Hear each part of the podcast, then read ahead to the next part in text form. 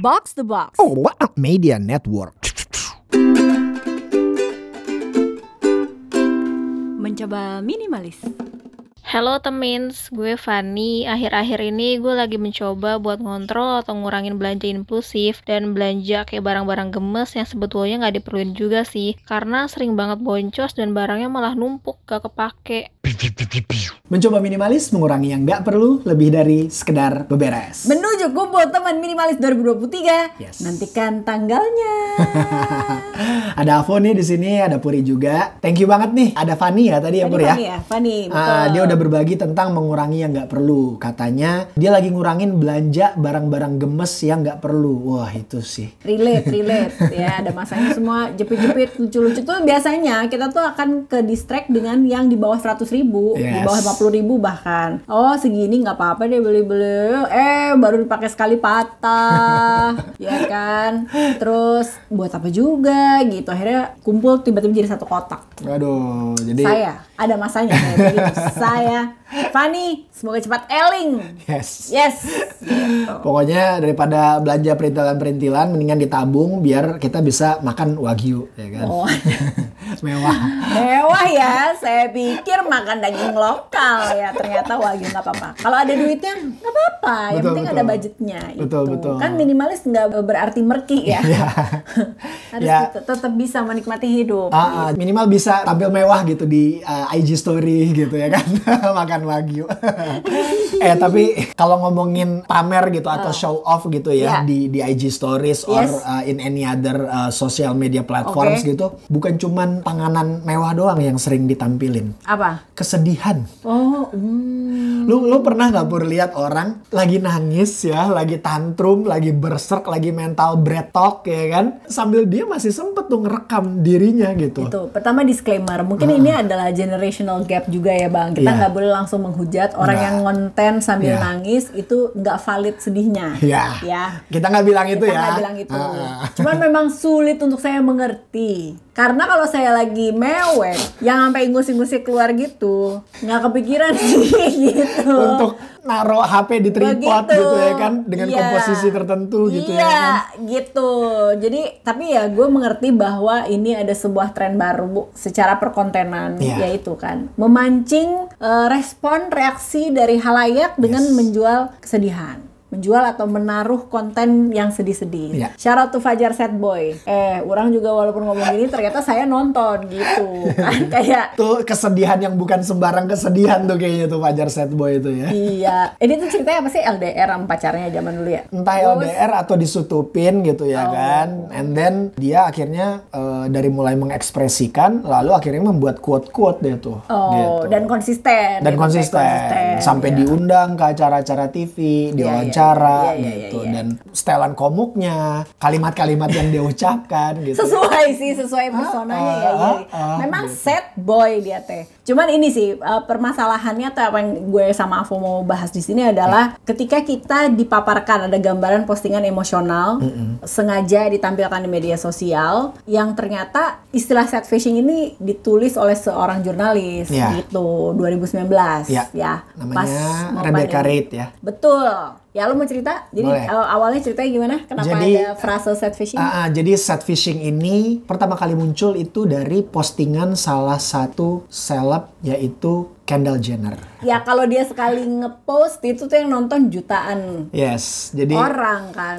Jadi dia tuh awalnya memang cerita soal problem eh, jerawatnya. Berkat postingan itu netizen jadi banyak yang menaruh simpati lah Oh, ke iya, beliau iya, iya, nih. iya, ya iya. kan? Kayaknya gue inget deh. Terus yang ternyata jadi Nah. ada ada fase-fasenya gitu dari cerita yang dia jerawatan, akhirnya kayak netizen atau warganet jadi kasihan atau simpati. Di akhir-akhir plot twist bahwa ternyata itu adalah bagian dari campaign sebuah brand kecantikan yang menjadikan si Kendall ini teh BA-nya gitu. Di Oh, situ kan oke. halayak sudah pintar kayak loh, Anda jualan Anda gitu.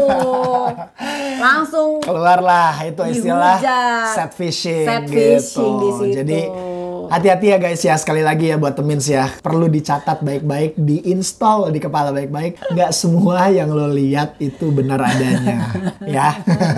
Nah, kalau dulu di televisi ada reality show, Yes. ya kan. Kalau sekarang in reality kita sudah tidak tahu lagi mana yang difabrikasi, mana yang enggak. itu gitu kan maksudnya salah satu dampaknya adalah ketika lini masa dan sosmed dibanjiri oleh konten-konten orang yang mengiba-ngiba ya kan Ya, minta simpati. minta gitu ya. simpati akhirnya untuk orang yang emang beneran sedih atau orang yang emang beneran perlu pertolongan jadi saturated banget gitu. Tenggelam suaranya gitu. Dan Ya. karena kitanya juga udah bener-bener nggak bisa bedain mana yang oke ini perlu ditolongin nih gitu. Sama yang wah ini kayaknya sih campaign nih gitu. Iya, iya. itu kan tipis banget ya bedanya ya gitu. Dan ada semacam karena saya orang tua baru ya kan jadi bawaannya kayak ini kalau anak gue tiba-tiba dia ngerasa sedih akhirnya dia ngonten gitu ya. Akankah dia mendapatkan respon yang sesuai gitu kayak mendapatkan Betul. bantuan yang cocok. itu gitu loh gue takutnya kalau tadi kan kita dari sisi gibah ya mohon Iya, maaf nih benar-benar. cuman kayak kalau orang yang benar-benar sedih dia tahu cara curhatnya hanya dengan cara seperti itu ditanggapinnya gimana Itu tuh. soalnya kan lama-lama kalau orang konten ya orang pikirnya itu konten gitu akhirnya imun ya Imun. maksudnya kita ngelihatnya nggak nggak sebegitu Mbak kasihannya Al juga. udah udah udah karena kita jadi kadar suzon lebih meningkat gitu ya kan. kan warganet juga ada iya level Oh. suzonnya gitu terus nanti dilabelin ini lagi oversharing Nah, Nah, kan itu. kayak semua diceritain tanpa filter gitu. Jadi kita gimana ngebedain mana yang bener set atau set fishing. Nah, Kumaha. yuk kita ulik bareng-bareng nih ya, Yes. Mins ya. Pertama memang salah satu alasan atau motivasi kenapa orang melakukan set fishing itu adalah karena memang dia merasa tidak nyaman ketika menceritakan atau curhat ke orang-orang di sekelilingnya. Hmm. Gitu. Jadi baik itu sama keluarga, uh, sama saudara atau sama teman dekat, uh, bisa jadi orang ini tidak memiliki lingkungan yang suportif. Suportif, ya. gitu. Jadi nggak ada nggak ada support system gitu. Akhirnya ketika dia nggak bisa berbagi perasaan tersebut, nggak bisa menceritakan perasaan tersebut, ya udah channel lain yang tersedia apa? Iya dia cerita Sosmed. ke sosmed gitu ya. Iya iya iya. Efek sampingnya yang nggak biasa share kesedihan ngeliat contoh itu, oh jadi gitu ya. Ya udah deh gue curhatnya gitu juga nular kan. Betul. Temins bisa cek lagi nih, apakah orang-orang di sekeliling kalian itu udah cukup suportif atau enggak? Bisa jadi support system atau enggak gitu? Apakah kalian bisa cerita eh, dengan nyaman ke mereka atau sebaliknya atau enggak gitu? Karena dari situ sih sebetulnya bibit-bibit set fishing itu bisa bisa timbul itu.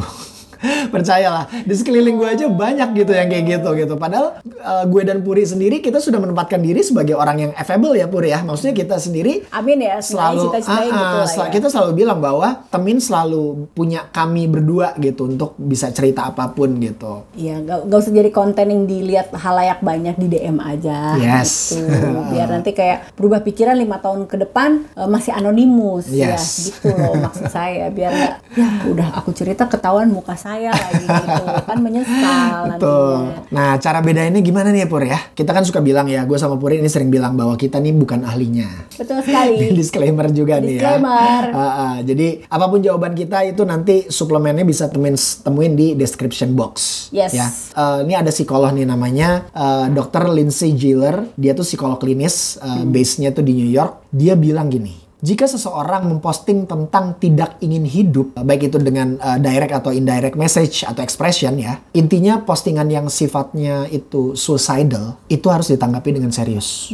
Karena ya. bisa jadi itu juga adalah bentuk permintaan tolong mereka. Kemudian yang kedua, kalau lo lihat temen-temen lo yang gak biasa share hal-hal sedih atau kesedihan, kemudian jadi sangat sering, itu boleh diberikan perhatian lebih dulu, Yes. dimonitor dulu, gitu. Jadi prioritas dulu ya. Ya. Oke. Temen juga bisa lihat nih frekuensi uploadnya. Hmm. Nah ini juga penting nih karena kan biasanya minimal kita bisa menakar ya seseorang gitu dari frekuensi uh, uploadnya gitu kan. Apakah yang dia upload itu misalnya konten sedih itu itu selalu terkait dengan hal yang sama atau beragam. Kita harus lebih perhatian ketika hal yang diposting itu cenderung hal yang sama. Kalau misalnya yang diposting itu hal yang beragam, berarti emang hidupnya banyak masalah aja Oh. gitu. Udah hopeless, udah.